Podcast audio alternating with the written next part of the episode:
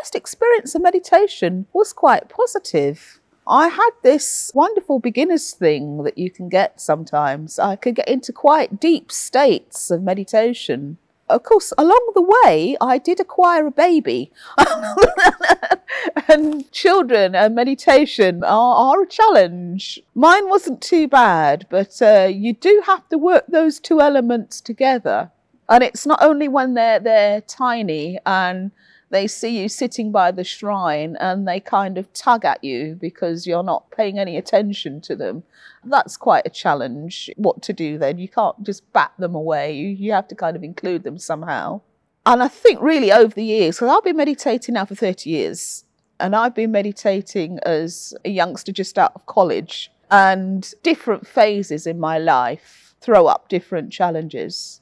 I envy people who go away and spend months meditating. The people who do the three year, the three month, the three week, and three day meditation.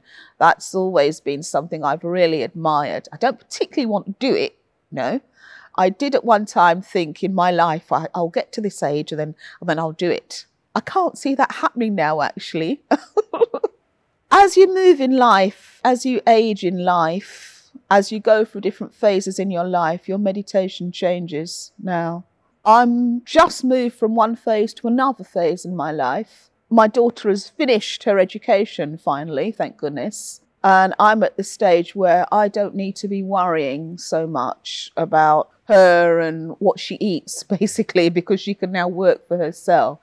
I'm now finding it's quite a good phase to be in. It's gone quite deeper.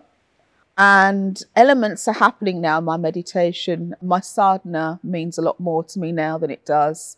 I didn't find it at all easy to do a sadhana when I was um, getting up in the morning, organising a child, getting her off to school, getting myself off to work. Now that I have less to worry about, things like my sadhana are meaning a lot more to me. I can practice that a lot more deeply now. And I have still promised myself this nice, long, solitary where I can get really, really deep into my meditation. It will happen. we are still in transition. Watch this space.